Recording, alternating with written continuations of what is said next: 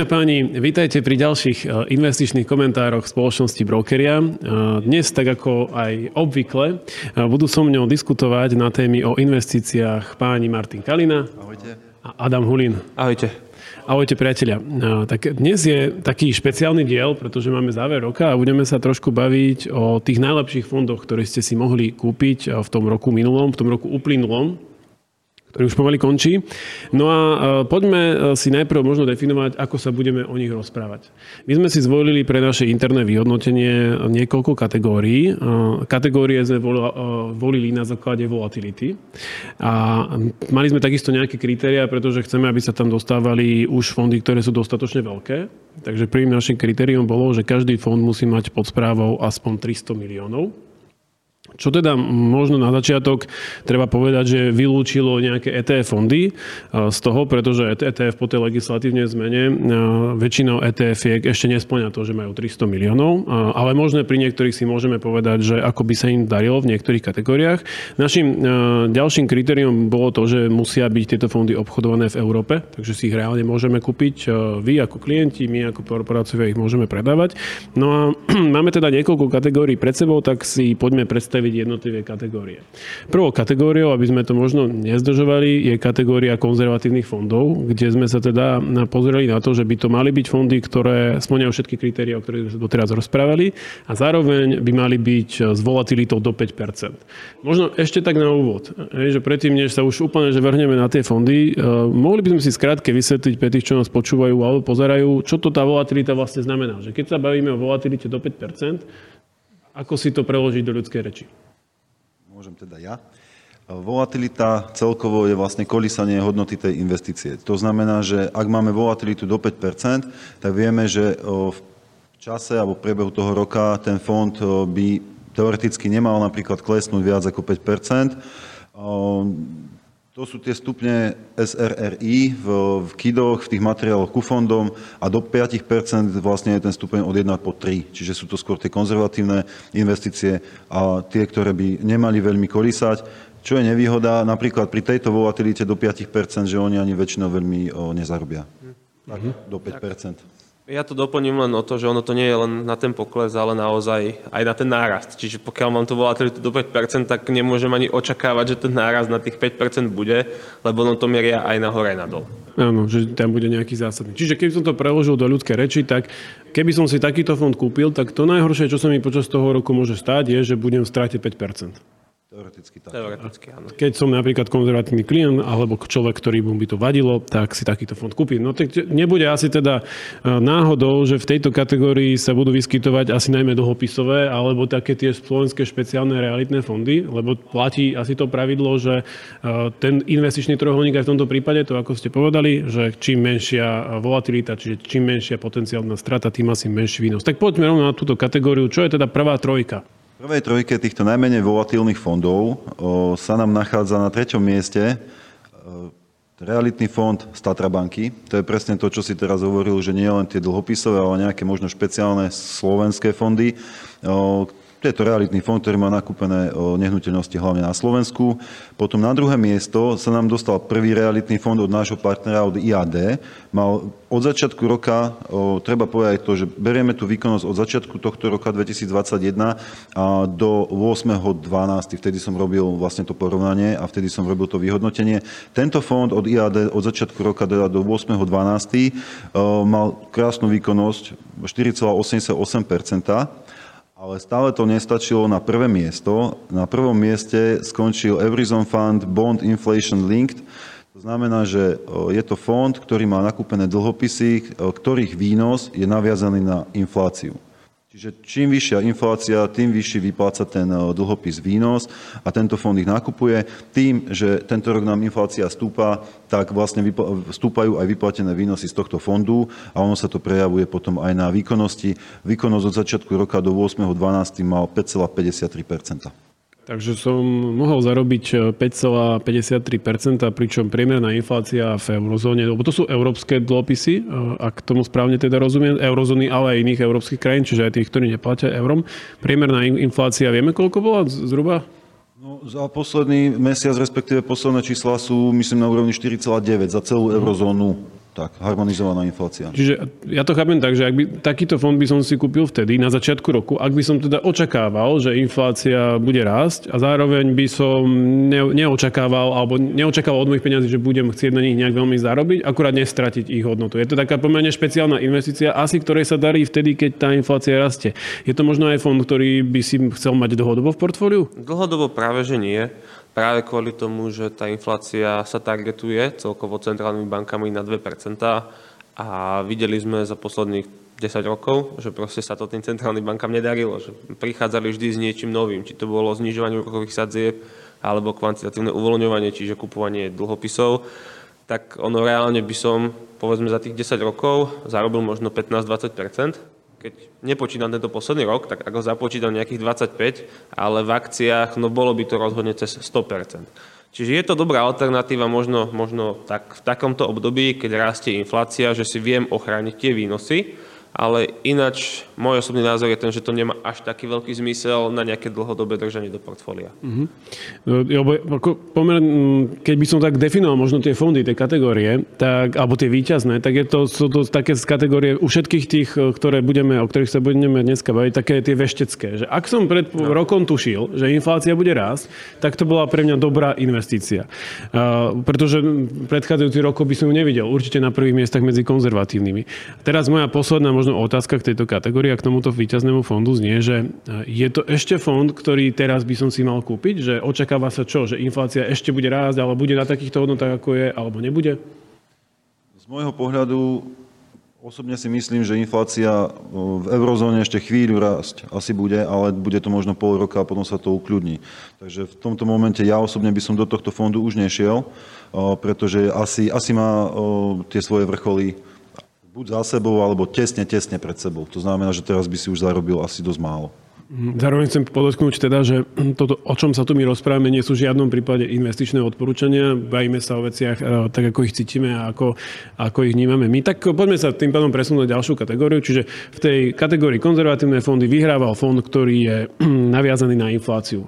Respektíve to bola dobrá konzervatívna investícia. Ak, chce, ak ste už aj chceli niečo zarobiť a nevadila vám volatilita do 15%, že ste v jednom momente mohli byť v strate až 15%, tak by ste sa mohli pozerať po fondoch z druhej kategórie a ktoré máme teda na tých prvých troch miestach. Dobre, čiže na prvých troch miestach v tejto kategórii máme KBC Eco Fund Water, čiže fond zameraný na distribúciu vody, BNP Paribas, fond Aqua v eurách, čiže taktiež je to vlastne fond zameraný na tú distribúciu vody a nejaké to doručovanie do domácnosti. No a víťazom tejto kategórie je fond od spoločnosti Franklin Templeton a je to Asian Smaller Companies. Čiže to sú vlastne firmy, ktoré fungujú nejakým spôsobom v Ázii, keď sa pozrieme na nejaké to zloženie, tak sú tam väčšinou bankové inštitúcie.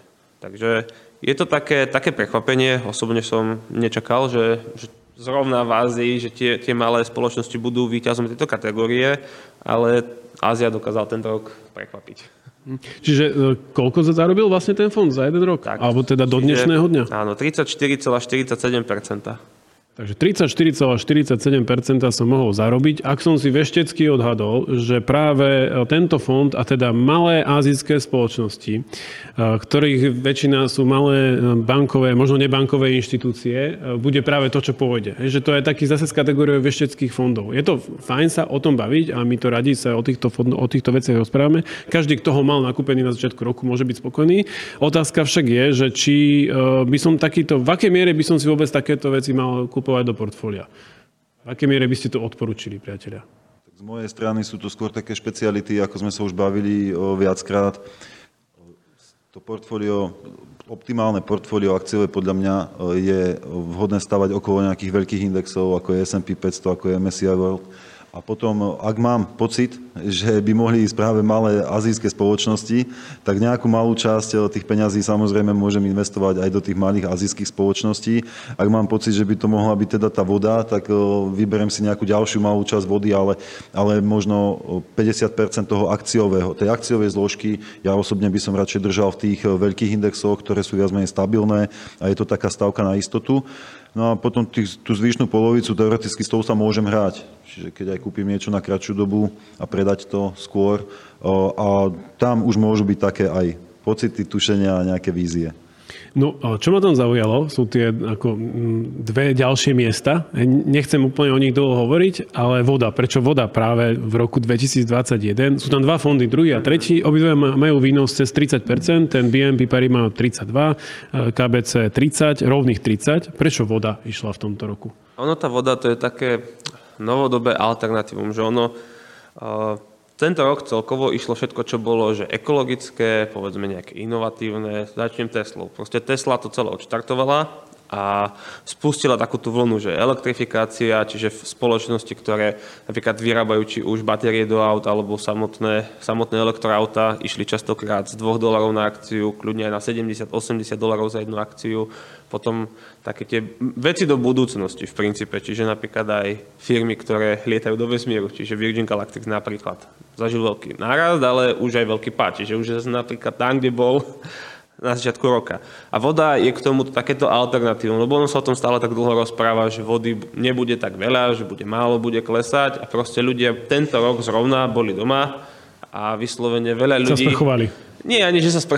dúfam, že áno, ale vyslovene ide o to, že zrazu, keď máš veľa ľudí doma, tak oni si začínajú načítavať všetky tieto informácie. Mm-hmm. Že naozaj tí, čo bežne chodili do práce, teraz robili na home office a mali čas si sledovať aj tie investície. Mm-hmm. Takže ono, celý tento sektor, ako keby taký tých inovácií potiahol vlastne aj tú vodu. Čiže z tohto hľadiska preto to si ja osobne myslím, že tam nachádza, keď som z toho Ako, sledoval. Ja nie som moc odborník na tieto geoterminologické veci ani na nejaké počasie, ale ja som sa učil ešte na základnej škole na vlasti vedieť, že kolobeh vody, zabezpe- že vody je stále toľko isto. Hej, že ako ten argument, že bude stále menej, možno menej tej, tej čistej. Ono je problém hlavne s pitnou vodou. Hej, nebavíme sa teraz o tom, že nejaká no- voda v oceánoch, lebo tá sa v princípe piť nedá.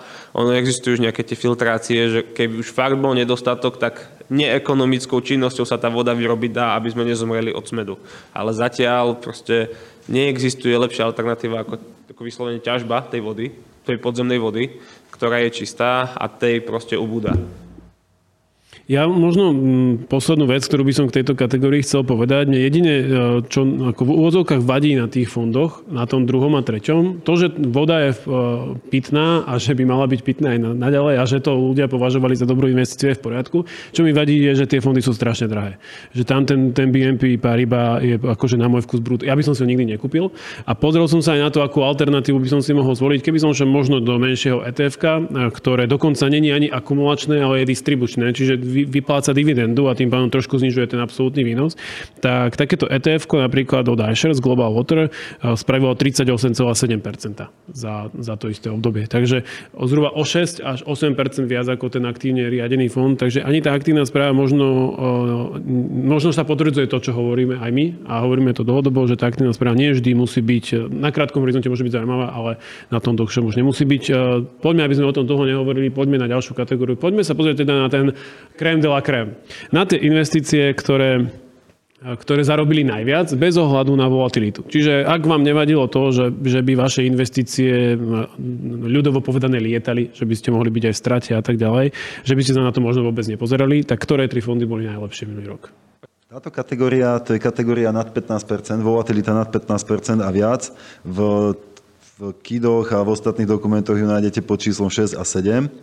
A um, Začíname teda tretím miestom, to je od Lixoru ETF na akoby budúcu mobilitu, e, future mobility, tá doprava a tak ďalej, nejaká alternatívna e, od elektromobilov cez vodíkový pohon a všetky tie ostatné veci k tomu, čo patria. E, toto ETF od začiatku roka zarobilo 31,25%. To je to tretie miesto. A druhé miesto, aj prvé miesto, patrí fondom od Franklin Templeton, na druhom mieste skončil fond zameraný na Indiu, Franklin India Fund, ktorý zarobil 31,87% A na prvom mieste skončil fond, ktorý je zameraný na prírodné zdroje, čiže Natural Resources Fund od Franklin Templeton. Ten zarobil veľmi pekných 43,43% do 8.12. od začiatku roka. Výhodou tohto konkrétneho fondu, ak sa o ňom teda bavíme, je to, že on nie je zameraný napríklad len na zlato alebo drahé kovy, ale e, sú tam, sú tam nakúpené akcie ťažiarov e, z rôznych odvetví, spracovateľov, je tam nejaký chemický priemysel, sú tam firmy, ktoré sa zaoberajú čistotou ovzdušia, čiže, čiže taká všeho chuť. A keď tie, to budeme vidieť neskôr pri komoditnej kategórii, že toto im pomohlo, pretože keby boli zameraní len napríklad na drahé kovy alebo na tie priemyselné kovy, tak ten fond určite nemá takú výkonnosť. Ale tým, že tam je, tam je všetko možné, tak on no, veľmi pekne zarobil, čiže tých 43,43%. To, čo by som možno skonštatoval k tejto kategórii je to, že tento rok nie je až taký šialený ako ten minulý. Minimálne čo sa týka v tej kategórii takej tej štandardných vecí, ktoré si ľudia kupujú, teda akcie, dlhopisy. A dokonca teda ten akciový je taký, ktoré sú firmy, ktoré sa zaoberajú ťažbou. Tak, tak ako si to vlastne teraz veľmi dobre popísal. 43% je to, totiž to menej ako minulý rok víťazný fond, ktorý mal 146%. On sa možno dneska bude, uvidíme, či sa nachádza na tej druhej strane, na tej druhej strane toho rebríčka. Adam, je tam niečo, čo by si ešte, je tam niečo, čo by si ty k tomu dodal? Ja by som len poukázal na ten future mobility, že ono naozaj, aj to, čo som spomínal vlastne pred chvíľkou, tak ono celkovo tento trend vlastne dominoval tomuto roku, že všetko, čo bolo moderné, tak v princípe rastlo. Len som trošku prekvapený aj to Indiou a spojil by som to aj s tým predchádzajúcim tiež, že vlastne e, preto tam bola tá Ázia, lebo vlastne tá India to celkovo celkovo tento rok tak, takým spôsobom potiahla, že hlavne ten bankový sektor v Indii konečne sa nejakým spôsobom dal do poriadku. Poďme teraz na ďalšiu kategóriu a ostaneme asi pri tých komoditách, pretože ďalšou, komodit, no, ďalšou kategóriou bude kategória, nazvime ju komoditná kategória. Minulý rok, keď sme sa bavili o týchto, o, o komoditách, tak dominovali cenné kovy. Bolo, myslím, prvé striebro, potom zlato a potom paládium. teraz to tak ale nie je. Tak ako to je? No, tento rok zase sú tam úplne iné komodity, hlavne aj kvôli tomu, že inflácia už tento rok rastla a bol trošku problém aj s tým manažmentom a s dodávkami, tak na treťom mieste môžeme vidieť e, natural gas, čiže zemný plyn, ktorý sa hlavne používa teda na vykurovanie. Ten narastol o 50%, čo sa týka zemného plynu, boli toho dokonca plné správy, že zemný plyn je proste drahý a ako budeme vykurovať dokonca aj my na Slovensku. Tak to nechám skôr na správy, tam sa dočítate kade, čo je tam popísané, je to, že nejaký týždeň by mala byť dokonca odstávka kvôli tomu, že bude ho málo. Na druhom mieste je ropa, čiže VTI, to je VEX Texas Index, to je vlastne ropa, ktorá sa ťaží v Amerike. Potom máme Brent, ten sa ťaží, ťaží na e, Strednom východe. No a ten, ropa dokázala tento rok spraviť 65,68%, ale zase nie je to prekvapujúce, keď si zoberieme, že ešte minulý rok, keď proste ako prišiel COVID niekedy začiatkom leta, tak ropa stála mínus, pretože ľudia v spoločnosti nemali kde uskladňovať. A dokonca jedna spoločnosť to vtedy úplne vyhrala, oni proste akorát otvorili novú fabriku, nakúpili ropu za mínus 20 dolárov, čiže im ešte tie spoločnosti zaplatili, aby si to zobrali a teraz ropa stojí 70 dolárov za barel. Takže uh, bolo, dalo sa to naozaj že očakávať, hlavne kvôli tomu, že už sa to začalo dávať do poriadku celkovo ten pohyb. A na prvom mieste je celkom prekvapivo káva. Tá spravila od začiatku roka 78,36%. Stále je to teda ku 8.12. Ja to len pripomeniem, že aby sa na to nezabudlo. A tej káve, bolo to pre mňa osobne to bolo také prekvapenie, že, že prečo práve káva, lebo káva je dosť sezónny produkt, naozaj ide o to, že pokiaľ sú nejaké, je nejaké horšie počasie v Afrike, tak ono ako ten El Niño vlastne prechádza, tak je potom problém s tou dodávkou, ale nevšimol som si, že tento rok by bol nejaký problém ohľadne počasia. Takže úprimne neviem, prečo zrovna káva takto veľmi rastla. Martin, neviem, či ty si to nejako napozeral. Ja som sa snažil k tomu dopatrať. Prišiel som na tom, že na, na niektorých plantážach by boli problémy s pracovnou silou, nejaké protesty mm-hmm. a také veci, čiže potom samozrejme viazli dodávky v rámci nielen kávy, ale všetkých komodít a tovarov. Takže všetko to sa zmiešalo dokopy taký mix, čiže bol nedostatok a cena išla teda hore. Ja keď sa pozerám, zase mám také niekoľko poznámok k tej kategórii komodít, ktoré mi napadli počas toho, ako som vás počúval. Za prvé, ten zemný plyn. On mal síce výnos 50%, presne 50%, ale volatilitu 50%. Čo znamená, že ak by som to vyveštil na začiatku roka, že plyn bude zaujímavý, na konci roka možno, tak som sa mohol počas roka dostať do straty minus 50%. No a ktorý, ktorý e, človek si natoľko verí vo svojom úsudku, že by e, to vydržal. Čiže veľa ľudí, ktorí to, by to možno aj odhadli na začiatku roku, už z toho vystúpili ešte predtým, než to bolo zaujímavé, než sa tie výnosy prejavili, alebo mohlo sa im to reálne stať.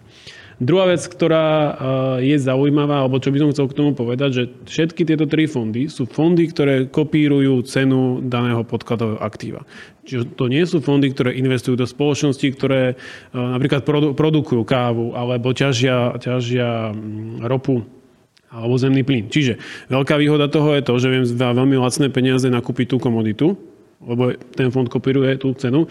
Nevýhoda je v tom, že na rozdiel od tých e, spoločností, ktoré dokážu rásť dlhodobo, napriek tomu, že cena ropy stagnuje, tak e, napríklad cena ropy asi nikdy nebude 10 násobok toho, čo je dnes. Že má to keby takú tú obmedzenú hranicu a je to skôr možno až také až špekulatívne, že keď je cena drahá, tak ten fond možno predám, keď je lacná, tak ho nakúpim a ono sa bude vždy hýbať v nejakých mantineloch. E, a to je akoby tá vec, ktorú som chcel k tomu ja povedať. A už by som viac, keby nechcel zdržovať, tá tá, káva je zaujímavá. Možno to ešte stále, než niektorí hovoria, že to aj budúci rok bude tá káva rásť, čo teda zase nie je investičné odporúčania, to je len, e, to, to, to čerpám len z rozhovorov e, s ľuďmi, ktorí kávu e, pijú.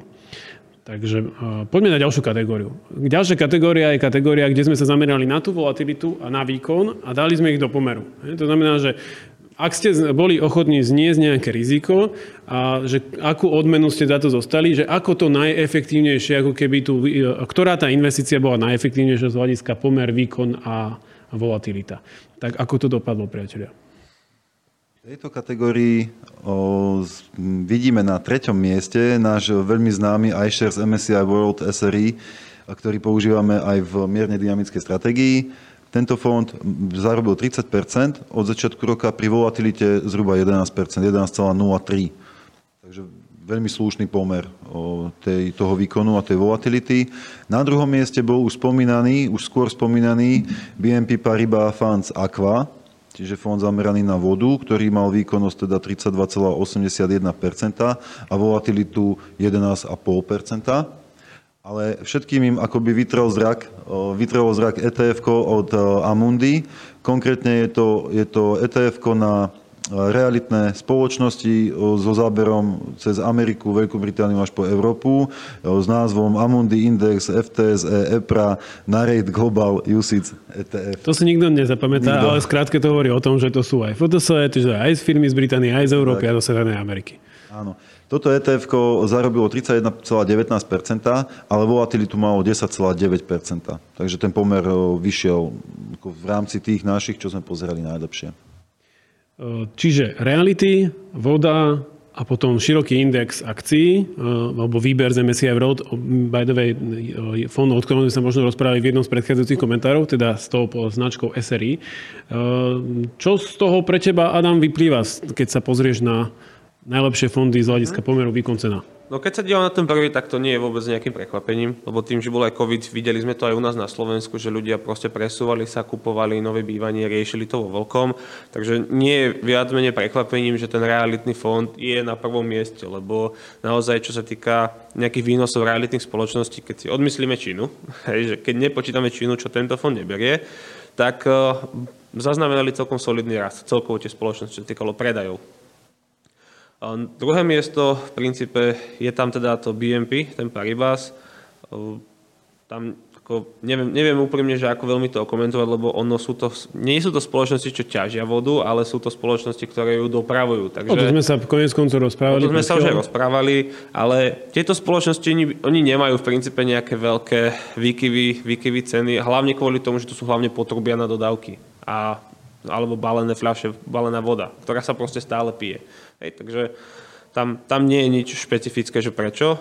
A ten MSCI World, ten si myslím, že to je veľmi kvalitne rozložený fond, nakoľko naozaj tam 1600 firiem z celého sveta a môžeme vidieť, že tých 11,03%, čo bola volatilita, tak on dokonca sa radí, teraz 5. alebo 6. kategória, nakoľko ono sa to každý rok mení a vždy sa to dáva za posledný rok, tak neviem úprimne, ako to bolo v minulom roku, ale ďalší rok na základe tohto to bude v 5. kategórii a s výnosom 30,7% je úplne super. Čiže uh, tam sú naozaj, ja len v rýchlosti poviem, veľké spoločnosti ako Microsoft, Nvidia, Procter Gamble, Home Depot, Walt Disney, Roche, taktiež napríklad Tencent z Číny, proste z celého sveta, jednoducho poviem. Čo z toho vyplýva pre mňa, je, že keď sa na to pozriem hej, a pozerám sa vlastne na tie najlepšie investície, ktoré som mohol mať, že asi by som pri nich aj vydržal, lebo tá volatilita nebola brutálna, a, a zarobili viac ako 30% Tak sa pozerám na tri investície, z ktorých e, je, tam, je to veľmi tesné a mňa zaujal ten MSCI World SRI. Nie len preto, že my ho máme vo svojej, e, jednej zo svojich veľmi úspešných stratégií, mierne dynamickej, pretože presne o tom celý čas rozprávame, že to je široký index, ktorý je zameraný na to, že tie firmy to budú aj o 30 rokov, pretože majú no, dobré hodnotenie SRI. Zároveň je to index, čiže tie firmy sa tam môžu meniť, není to stávka na nejakého manažéra fondu. A zároveň, čo chcel povedať je, že takýto fond si ja osobne viem predstaviť, nehovorím to ako investičné odporúčanie, ale viem si ho predstaviť vo svojom dlhodobom portfóliu ako jednu z hlavných zložiek. A tým chcem povedať to, že oni tie fondy okolo neho sa budú asi vždy meniť. Že na budúci rok možno nebude tá akva prvá, nebude možno prvá ropa, možno bude niečo iné a môžem ísť týmto vešteckým spôsobom, že skúsiť na začiatku roku typnúť, čo bude na konci a skúsiť zvíťaziť. Alebo sa naozaj môžem spolahnúť na to, že je tu proste vždy nejaký veľký index, ktorý perfektne zarába 30%, hej, asi tie časy nebudú vždy, ale 30% je veľmi zaujímavé a zároveň sa nepomýlim v ňom. Čiže vždy tam budú tie najväčšie firmy a toto práve dokazuje možno to, že okolo, okolo tam tie firmy sa budú meniť, ale ten je jeden z veľký index by tom portfóliu mal byť. To som tým chcel povedať. Dúfam, že som to povedal dostatočne jednoznačne, aby sme sa mohli posunúť na to e, od tých najlepších fondov k tým najhorším no. za minulý rok. Ja by som to presne tak prepojil, lebo na poslednom mieste, teda na, v takom najlepšom mínusovom mieste je fond od Fidelity, Asian High Yield Fund, čiže to je fond, ktorý je zameraný na dlhopisy malých firiem, respektíve čo sú tie high yield, alebo junk, alebo také tie nekvalitné dlhopisy, keď to tak mám nazvať. To sú samé čínske firmy, ako sa tak na to pozerám. No a to je vlastne to, že ono si treba uvedomiť, že ono je to aj spojené s tým, že tým, že zase akcie tých firiem rástli. Pretože pokiaľ ja mám dlhopisy a tým firmám sa darí, tak sa mi znižuje vlastne výnos na tých dlhopisoch. Hej? A ono, tým, že je to aktívne spravované, tak tie fondy sa tam môžu meniť. Takže práve kvôli tomuto tam e, ten výnos je záporný. Aj keď štandardná logika hovorí, že keď mi výnos klesá, ceny rastú, ale pri týchto junk dlhopisoch to tak úplne nefunguje, tam je to trošku iné. Ale druhý fond je teda iShares Global Clean Energy, ktorý spravil minus 22,07%. Pre mňa osobne to nie je vôbec prekvapenie, nakoľko minulý rok spravil cez 140% a ono to väčšinou tak býva, že keď niečo prudko narastie, tak potom príde trošku taká korekcia. No a to isté aj ten prvý fond, ktorý teda spravil uh, minus 20,60% a to je Franklin uh, Templeton Biotechnology Discovery Fund, čiže fond, ktorý je zameraný vyslovene na biotechnológiu a to je zase kvôli tomu, že tá pandémia naozaj začala, už teda to budú dva roky a minulý rok bol okolo toho hype, že proste ľudia to kupovali, ale už teraz sa vidí, že teda sú príjmy z vakcín, sú menej ako 8% pre tie spoločnosti, že nie je to až také, také úžasné a tým pádom zase prišiel aj pokles, lebo minulý rok to narastlo. Zase niekoľko poznámok k tomuto.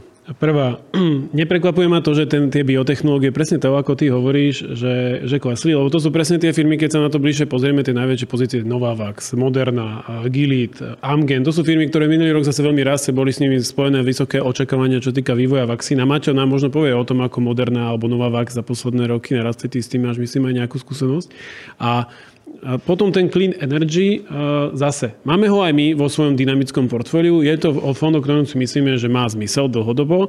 Áno, jeden rok spravil 146%, minulý našim klientom, minulý rok našim klientom pomohol k 40-percentnému výnosu na, na portfóliu, čo je tento rok už to nebolo 40%, už to bolo možno 17 alebo 18% a je sa to možno aj očakávalo.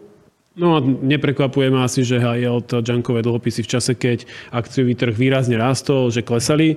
To je možno, eh, to je možno zase vec alebo poznámka k tomu, že nie všetko, čo je dlhopis, je konzervatívne a má stabilný výnos. Posledné slova, priateľ, od teba. Sme riešili už tiež dávnejšie, že nie všetko, čo je dlhopis, je super a má stabilný výnos, ale v tomto fonde sú aj rôzne firmy, ktoré sa zaoberajú, zaoberajú práve nehnuteľnosťami v tej Ázii a Evergrande a, a spol, to stiahol celý ten sektor dole. Takže aj to je jeden z dôvodov, prečo vlastne tento fond padal podľa mňa. A to by bolo za mňa asi všetko. Tak priatelia, ak máte vešteckú guľu a, a chcete si teda vyveštiť, čo bude budúci rok e, najlepšie, tak to kľudne spravte. My vám asi nebudeme odporúčať úplne v tomto videu to, čo by ste mali spraviť. Zase vám na budúci rok povieme o tom, čo ste mohli spraviť.